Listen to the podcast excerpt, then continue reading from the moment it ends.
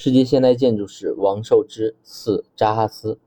扎哈斯是一位自学成才的瑞士建筑师，对瑞士的现代建筑深具影响。他由手工艺匠人起家，1949年在苏黎世开设了自己的工厂。他的设计项目中不少是大型的工业性建筑或大型的城市开发项目，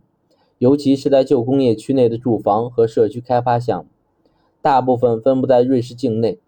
1988年。他因为设计了苏黎世的邮包分拣中心而荣获美国建筑师学会颁发的 2S 雷诺德纪念大奖，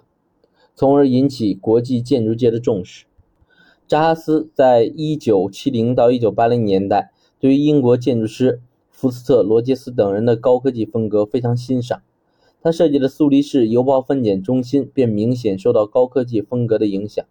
由于这个项目规模很大，技术要求相当复杂。因此，哈斯花费六年的时间才完成了全部设计工作。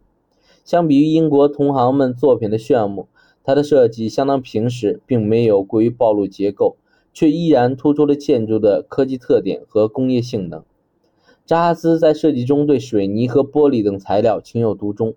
非常强调材料本身的表现力。他曾说过：“不懂艺术，将无法发展出建筑的理念来。”在他完成的众多项目中，比较有代表性的作品有瑞士苏黎世赫登地区的远程通信操作中心、苏黎世邮包分拣中心、巴塞尔大学的研究中心、格鲁宁霍夫会议大楼、恩查林住房开发项目、德国斯图加特市联邦贸易会场、瑞士阿劳市的新火车站、